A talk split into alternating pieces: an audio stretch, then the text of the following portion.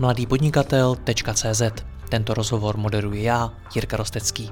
Partnerem podcastu jsou konversky.cz, kde si můžete za pár minut naklikat prodejní a poptávkové stránky pro vaše specifické podnikání.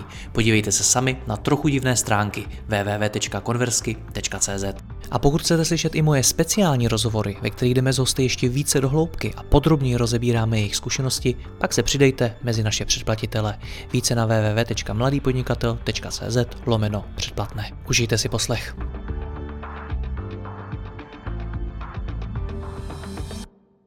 Dobrý den, vítejte u dalšího rozhovoru. Dneska si budeme povídat o aktuální situaci a o tom, jak ve firmě zvládnout nepříznivé období. Mým hostem je Petr Macek z all-in-one manažerského systému Keyflow. Petře, já tě vítám, ahoj.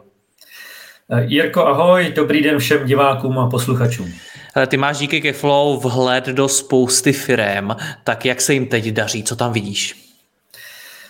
No tak ty firmy u nás, těm se daří dobře samozřejmě. Horší jsou na tom ty firmy, co u nás nejsou. Ne. Byl hodně egoistický začátek. To byl vtípek. Já jsem si všiml, vlastně u tebe na LinkedInu někdy tento týden si tam měl dotazník, jak se firma vede. A ono to docela odpovídá tomu vlastně, co vidím u nás. Je to možná i tím, že ta tvoje bublina je hodně podobná té naší struktuře zákazníků, kombinace freelancerů, marketing, IT, služby, a vypadá to obdobně tak, jak ukazoval ten tvůj průzkum v tomhle segmentu, že nějaká čtvrtinka jakoby cítí, že to začíná být špatný, jo, že zmenšují se prodeje, je těžší získávat zakázky, jsou dražší zaměstnanci, jsou dražší materiály, služby, všechno. Pak je nějaká další, řekněme třetina, dohromady tak půlka s těma, který cítí nějaký dopad, ale není vyloženě výrazný v tenhle moment ještě.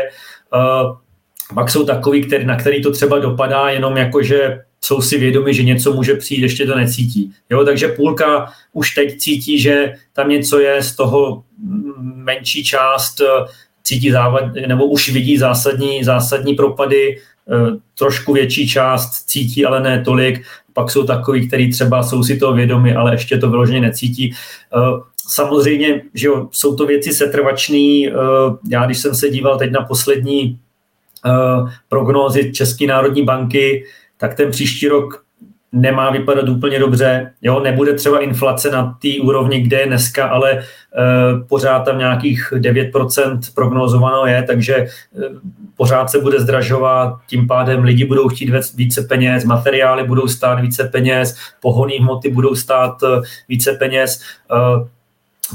Pořád se má celkem těžko půjčovat peníze, nebo za špatných podmínek ty úrokové sazby vypadají pořád na relativně vysokých číslech, takže půjčit si někde na chod firmy bude složitější. No a záporný hospodářský růst se prognózuje, takže zase to nebude nějaká hitparáda a spousta těch firem na to dopadne. Jo. Lidi, ať už ten zákazník je koncový, tak ten si rozmyslí, jestli si koupí to nebo ono, jestli je to firma, tak tam může mít svý problémy, takže zase některé projekty nebudou rozjíždět, budou ořezávat investice, takže myslím si, že to na většinu firm to nějakou měrou dopadne, na někoho hůř, na někoho míň. Je to jako ve většině krizí, že některé segmenty jsou bitý hodně, některý míň, některý na tom naopak vydělají. Jo?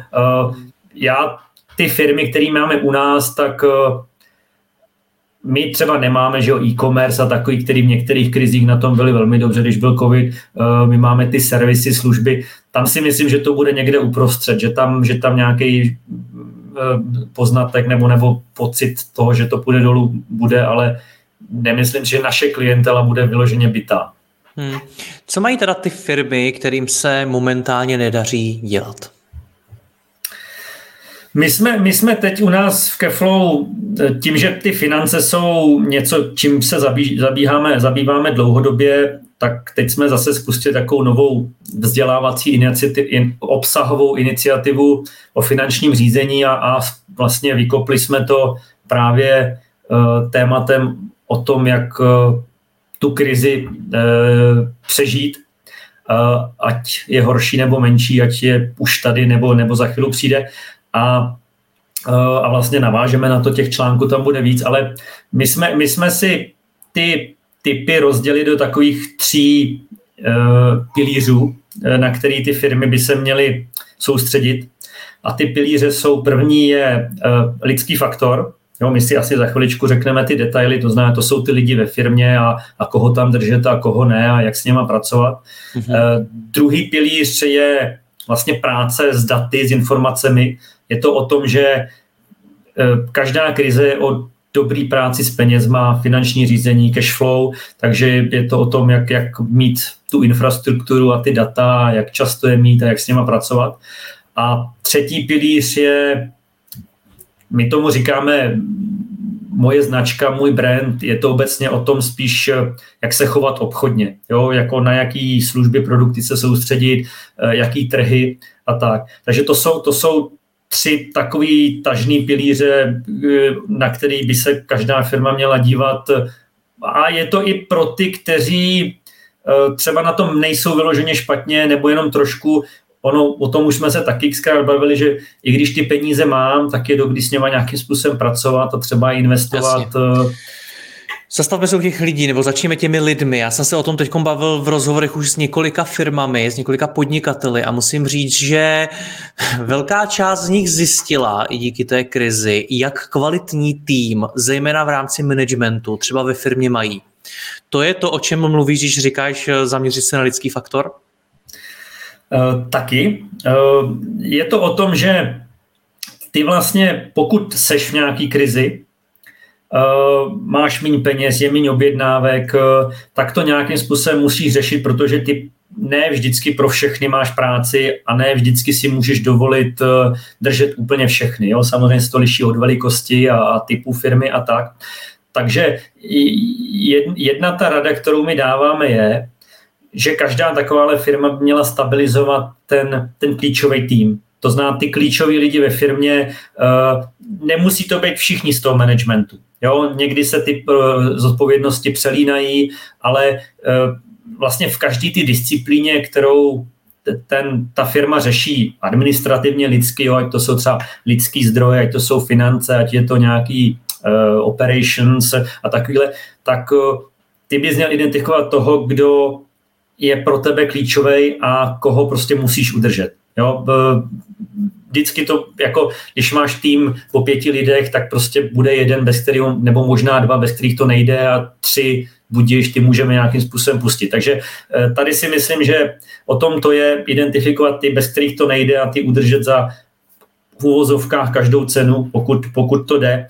Mnohdy je to i o tom, třeba u menších firem, že si udržíš ty, který jsou jakoby schopný dělat víc věcí. Jo? Pokud jako seš malá firma, která má 10 lidí a máš sice špičkovýho finančního manažera, kterýho možná u té malé firmy zase tak moc nepotřebuješ, ale máš někoho, kdo zvládne i ty finance, ale zároveň zvládne to a to, tak udržíš toho, kdo je univerzálnější. Jo? Takže není to černobílý, ale tady souhlasím s tím vlastně, co říkáš, ten manažerský tým je strašně důležitý.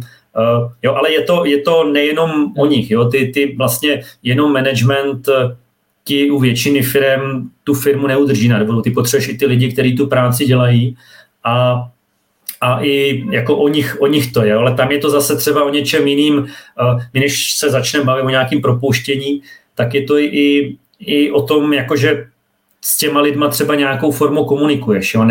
Nemá cenu strkat hlavu do písku a jako dělat, že se nic neděje, ale ty lidi tyhle věci cítí, jo? Nebo slyší v televizi, v rádiu, v novinách, čtou, jak je to všechno špatný, tak mají obavy a ty, když jim nebudeš říkat, že jako, hele, my jsme na tom dobře, nebojte se, nebo naopak, jo, přijdou těžší období, ale společně to přečkáme, tak když jim tohle říkat nebudeš, tak budou nervózní, může to pak ovlivnit ten jejich výkon, takže i tady ta měkká stránka věci by tam měla být zakomponovaná, jo, mluvit s těma lidma, chtít jejich zpětnou vazbu. Kolikrát od těch lidí přijdou nápady, jak některé věci třeba zefektivnit. Jo. Ty taky neznáš, ty když máš lidi někde na fabrice, tak ty taky neznáš, jak fungují veškeré ty procesy do každého šroubku a oni ti můžou říct, že hele, tady strávíme zbytečně času a tak. Takže pojďme se posunout k tomu propouštění, Petře. Vnímáš to už kolem sebe v těch firmách, že by k tomu docházelo? Já se přiznám, že jsem natáčel s některými těmi podnikateli a že tam skutečně kolikrát se bavili o tom, že propustili půlku firmy. Ale možná to tak zdaleka nebude všude. Hele, je to zase segment od segmentu. Jo, zase já když řeknu ty naše firmy IT. Jo, dneska sehnat ITka je relativně těžký, takže tam toho propouštění je míň než víc, ale jako klasika, jo, pokud nemám práci pro méně kvalifikovaného člověka, tak se ho zbavím, takže já to kolem sebe ještě tolik nevidím. Oni i ty globální čísla jako v České republice zatím jako neukazujou, že by nějak jako plošně se, ale už teď třeba já osobně řeknu, tak my jsme řešili s jedním naším zákazníkem nějakou spolupráci, protože oni umí něco, co my bychom od nich chtěli. Je to, jakoby, není to pro ně jako klíčová věc a třeba oni mi zrovna napsali, že mají právě problém vlastně prodávat, jo, a že oni, když mají 20 programátorů, a i když je strašně moc chci držet a vím, že teďka rok prostě budu mít o 3% zakázek míň, no tak těch 20 neudržíš, takže asi neprodají všechno, udrží zase, jak jsem říkal, ty klíčoví lidi, který ví, že nenahradíš, takže to tam je. Jo, ale je to o tom, že zase třeba ty rady, které se snažíme dávat, je, že než jako vyloženě toho člověka propustit, zbavit se ho, tak zvážit, jestli nejsou jakoby méně agresivní způsoby, jak tohle řešit. Jo? Jsou lidi, když víš, že je to nějaká dočasná věc, že za kvartál to bude lepší, ty lidi se kolikrát s tebou jsou ochotní dohodnout, jo? Že budou třeba na kratší úvazek, jo? Že prostě nebudou dělat 5, ale budou dělat 4. Jo? Nebo jsou lidi, kteří jsou ochotní ze zaměstnaneckého poměru jít na IČO, jo? Protože pro tu firmu je to výhodnější, ten člověk tu práci má, takže je to i o tom snažit se zvážit metody, které nejsou úplně drastické, protože to je důležitý, každá krize přejde, jo, je potřeba být pozitivní a já když propustím půlku firmy a za půl roku najednou mi přijdou 3 velké zakázky, tak já budu mít problém ty lidi sehnat zpátky. Jo, takže je to o tom hledání. Musí každý nakonec vyhodnotit sám tohleto riziko i svým způsobem a to nás vlastně přivádí k dalšímu tématu a to jsou finance.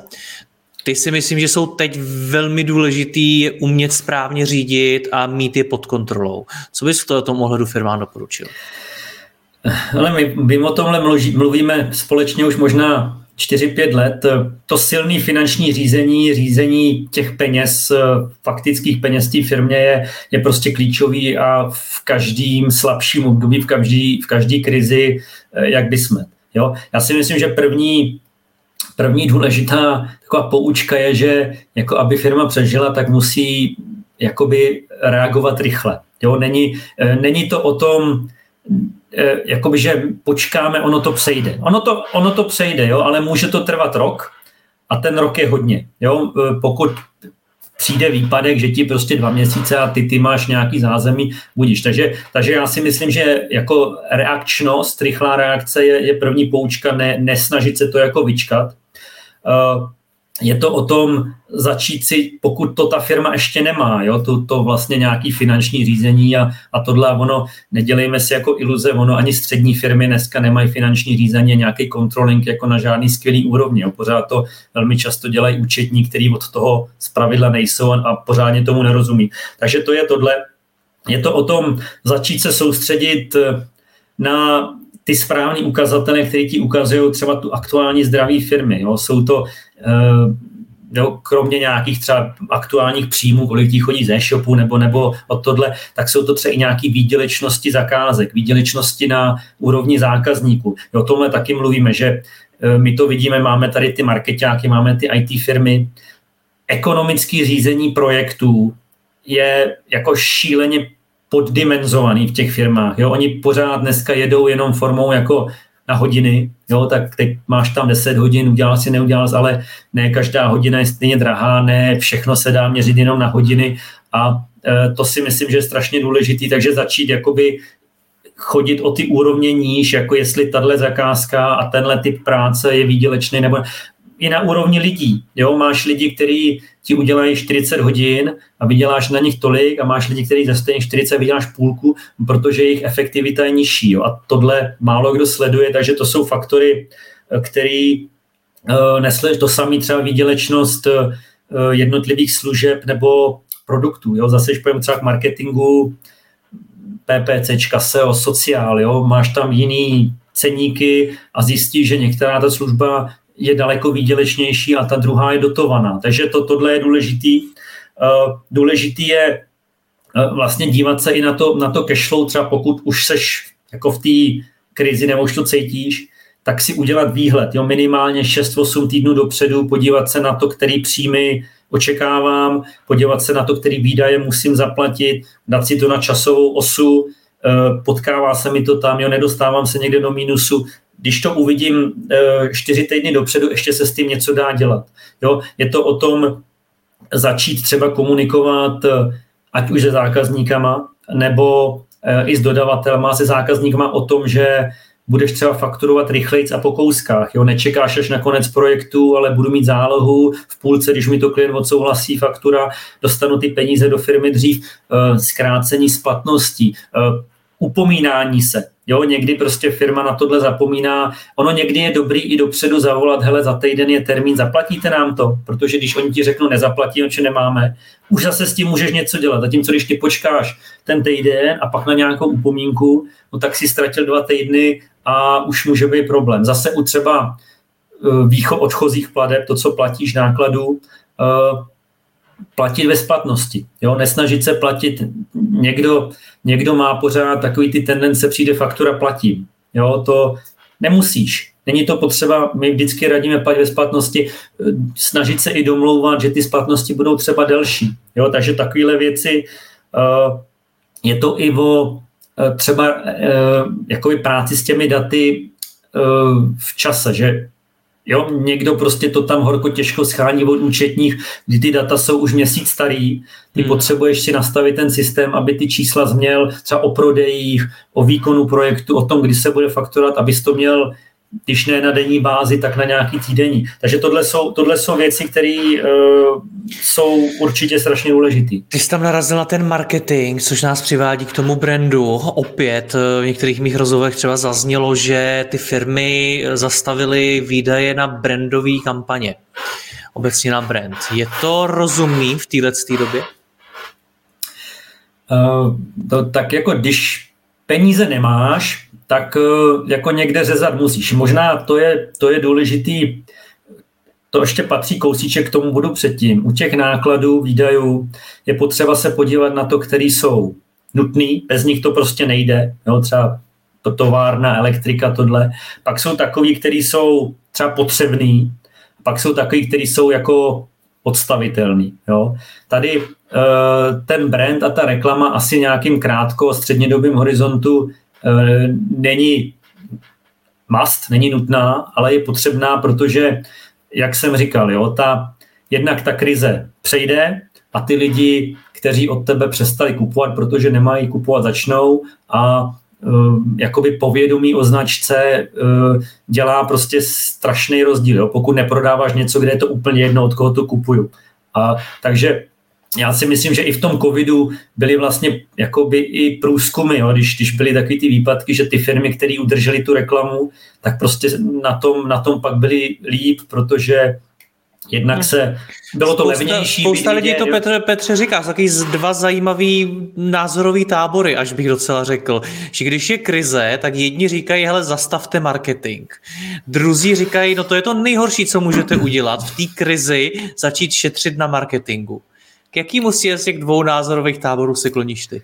Já se kloním k tomu, že prostě může mít smysl ořezat něco, co vyloženě tam být nemusí, ale určitě bych nezastavoval marketing a to ani tu brandovou složku, ani tu performance složku. Jo? Ta performance je jasná, ty když máš klasický Google search, kde lidi hledají to, co nabízíš a ty tam nebudeš, no tak to od tebe nekoupí. Jo? Samozřejmě je to otázka pak nějaký optimalizace, jestli tam máš ty kampaně nastavené dobře. To je možná to, co stojí za zvážení, jo? Že když se daří tak už se tolik nedívá na kvalitu toho, kde ty peníze točíš a jak ta reklama je výkonná nebo ne. Zatímco, když přijde ta krize, tak ne to zastavit, ale udělat prostě revizi, udělat audit, zjistit prostě, co tam fakt jako má nějaký efekt a co ne. Takže já jsem zastánce toho to nechat, ale podívat se na to novým pohledem, jestli tam opravdu všechno musí být a zase tam najdeš to, co tam být nemusí a to, co je. To, co tam být by mělo. Takže jak v této době přemýšlet nad marketingem? Hele, já spíš bych na to šel jako pohledem jako takového obchodu obecně. Jo, že vlastně teď jsou ještě zase dva pohledy. Jo, že jsem na tom tak relativně dobře, jo, a nejsem vyloženě v těch jako obrovských trablích, tak ty se na to můžeš dívat vlastně optimisticky, jo, že vlastně, hele, nám se, jo, možná něco upadlo, ale nějaký peníze máme, nejsme úplně v trablích, tak pojďme využít ty situace. Vždycky se to říká, krize je pro někoho, že jo, příležitost, takže tady si myslím, že může být právě prostor třeba tu reklamu a ten marketing navýšit, být vidět víc, protože konkurenti jsou ve větších problémech, my to přebijeme. Může to být o tom, že představíš nějaký nový produkt, službu, která zrovna v této době třeba se bude hodit. Může to být o tom, že půjdeš do nových trhů. Jo? Může to být expanze zahraniční, nebo když jsi lokální hráč, tak můžeš jít trošku šíř. Může to být o tom, že převezmeš konkurenci. Jo? Je doba, kdy malej výkyv někoho, kdo byl doteďka na hraně, může prostě schodit a jeho firma bude k dispozici, uděláš prostě propojení, získáš jeho zákazníky, trh. Takže otevřený oči, to samý, když třeba mám ten kapitál, tak můžu doplňovat aktiva. Jo? Může to být nákup strojů, modernizace, může to být nějaký nákup reality, jo? Ne, nemovitostí, protože to mám, protože tohle se nestratí. Takže to je ta stránka, když jako je ta doba špatná, ale já mám nějaký prostor. Když je ta doba jako nepříznivá, tak tady si myslím, že jako ta poučka první je soustředit se na to, co opravdu umím. Jo, to znamená třeba ořezat věci, které nejsou pro mě tak klíčové, soustředit se na ty produkty, služby, které jsou prostě to jádro toho, co dělám, identifikovat si to, co mě nejvíc vydělává, jo, kde je nejvyšší marže, kde je nejvyšší profit. Už jsme zpátky zase třeba u toho finančního řízení, že já bych měl vědět, který projekty, který služby, který produkt mi vydělává, jo, a kolik. A do tohohle tlačit to, co vydělává méně, tak ořezat, protože ono to stojí peníze, čas a pak ten výsledek je menší. Takže to si myslím, že je důležitý. Důležitý je zase, se vrátím k té komunikaci, když je ta doba horší, kromě toho, že můžeš mluvit s odběratelama, aby ti platili víc, ne víc asi ne, ale rychlejc, a dodavatelama, aby třeba posečkali, tak ty můžeš třeba vytvářet nějaký aliance. Ty krize k tomu většinou jakoby vedou, že si firmy jsou ochotní pomáhat, jo, když některá může, tak si od tebe objedná něco dopředu, jo, naopak já zase něco objednám od někoho, takže si takhle vypomáhám, tyhle aliance určitě k dispozici budou. Takže být aktivní, hledat tyhle spojení, protože si můžeš pomoct navzájem. A potom taková univerzální poučka, jakoby dělat, co můžeš. Jo, ale to je dobrá rada, Petře. Dělej, co můžeš. Hele, to se zase vrátím k tomu, co už jsem říkal. Tu krizi není dobrý pročkat.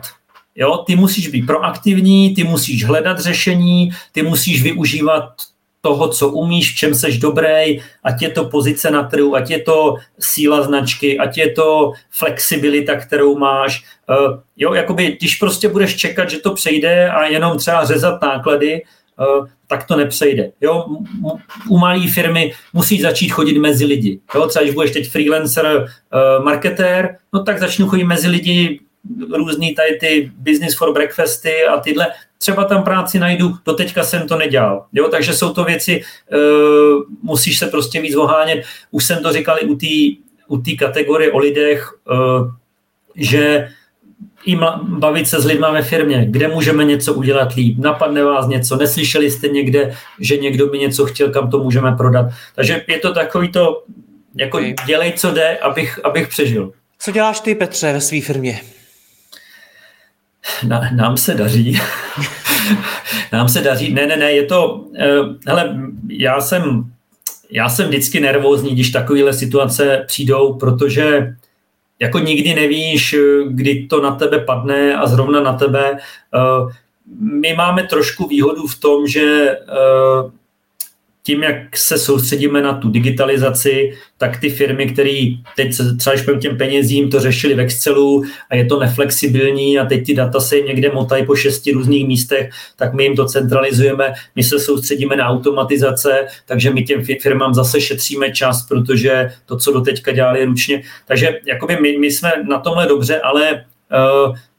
My spíš jsme teď, jakoby ta kategorie, když jsem se bavil o tom, jak s tou značkou, s tím marketingem, s tím obchodem, že my ten kapitál máme v naší míře, jo, jakoby neříkám, že máme prostě mraky peněz, tak se snažíme spíš tu situaci využít. To znamená, trošku víc jsme přidali do marketingu, jo, domluvil jsem si nějaký spolupráce s lidma, který mi pomáhají být trošku víc vidět. Takže já jdu tou proaktivnější cestou a snažím se využít toho volnějšího prostoru a i vlastně se nabízet jako nástroj pro ty firmy, že my jim vlastně pomůžeme ekonomicky vidět ty věci, které doteďka ekonomicky neviděli. No. S čím počítáš teď do budoucna? Ptám se tě jako šéfa firmy, nad čím ty přemýšlíš, že se teď stane, jak se ta situace bude vyvíjet. Nejseš ekonom, vím, že nemáš křišťálovou kouli a podobně, zajímá mě to, jak ty to vnímáš pro sebe, pro svůj biznis.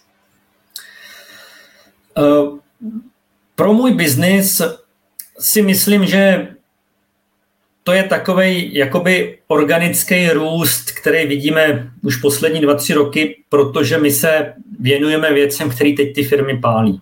Jo, to znamená, my vlastně jakoby reagujeme vlastně na ten trh, že nabízíme nástroje, které ty firmy potřebují. Je to řízení cashflow, je to ekonomické řízení zakázek, jsou to automatizace. Takže my vlastně, a už je vlastně někdy od jara, nebo od brzkého léta, jsme právě začali o nás mluvit jinak.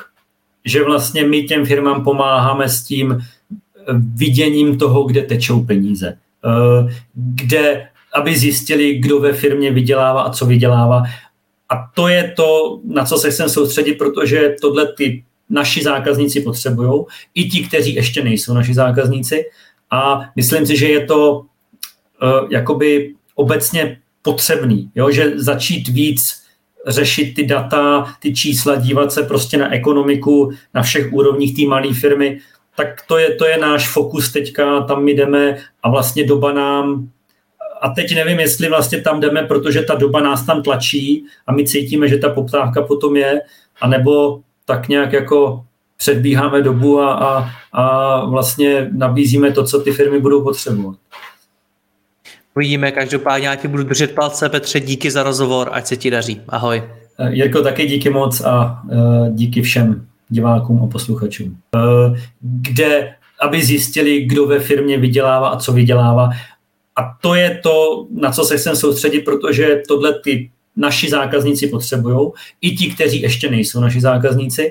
A myslím si, že je to jakoby obecně potřebný, jo? Že začít víc řešit ty data, ty čísla, dívat se prostě na ekonomiku, na všech úrovních té malé firmy, tak to je náš fokus teďka, tam jdeme a vlastně doba nám, a teď nevím, jestli vlastně tam jdeme, protože ta doba nás tam tlačí a my cítíme, že ta poptávka potom je, anebo tak nějak jako předbíháme dobu a vlastně nabízíme to, co ty firmy budou potřebovat.